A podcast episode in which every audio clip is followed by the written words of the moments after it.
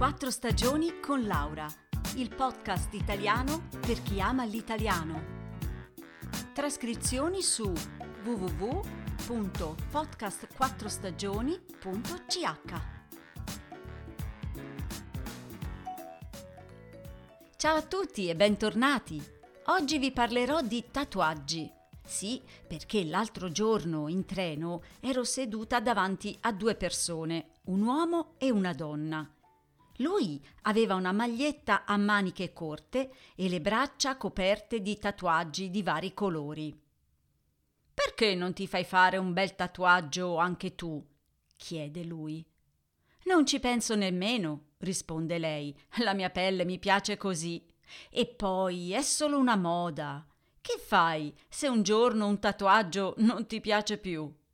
Ma io non penso di cambiare idea e poi comunque c'è il laser. Il laser? Ma lo sai quanto tempo ci vuole e quanto costa? Miriam ci ha messo due anni, oh, due anni, per eliminare il nome di Lucas dal braccio dopo che si erano lasciati. Proprio una discussione divertente ma purtroppo per me era arrivato il momento di scendere. Strana coincidenza, dopo essere arrivata a casa, accendo la radio e sento un programma proprio sul tema. Ho imparato diverse cose, sentite un po'. Quella dei tatuaggi è una moda, sì, ma non è affatto recente. Pensate che la mummia di Ötzi, che oggi è nel Museo archeologico di Bolzano e che era vissuto oltre 5.000 anni fa, aveva 50 tatuaggi nel suo corpo, però forse avevano un uso terapeutico e non ornamentale.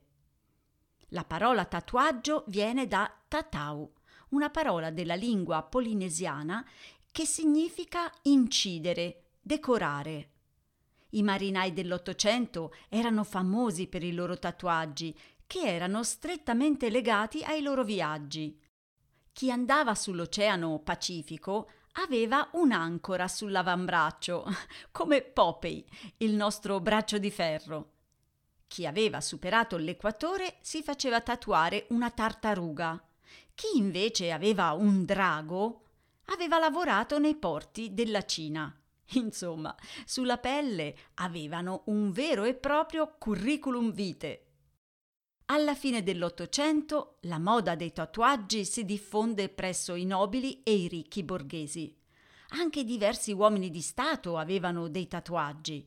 Per esempio, Winston Churchill aveva un'ancora sull'avambraccio, proprio come un vero marinaio. E oggi in Italia quasi 7 milioni di persone hanno dei tatuaggi, soprattutto uomini, che li hanno su braccia, spalle e gambe. Le donne invece preferiscono farli su schiena, gambe e caviglie.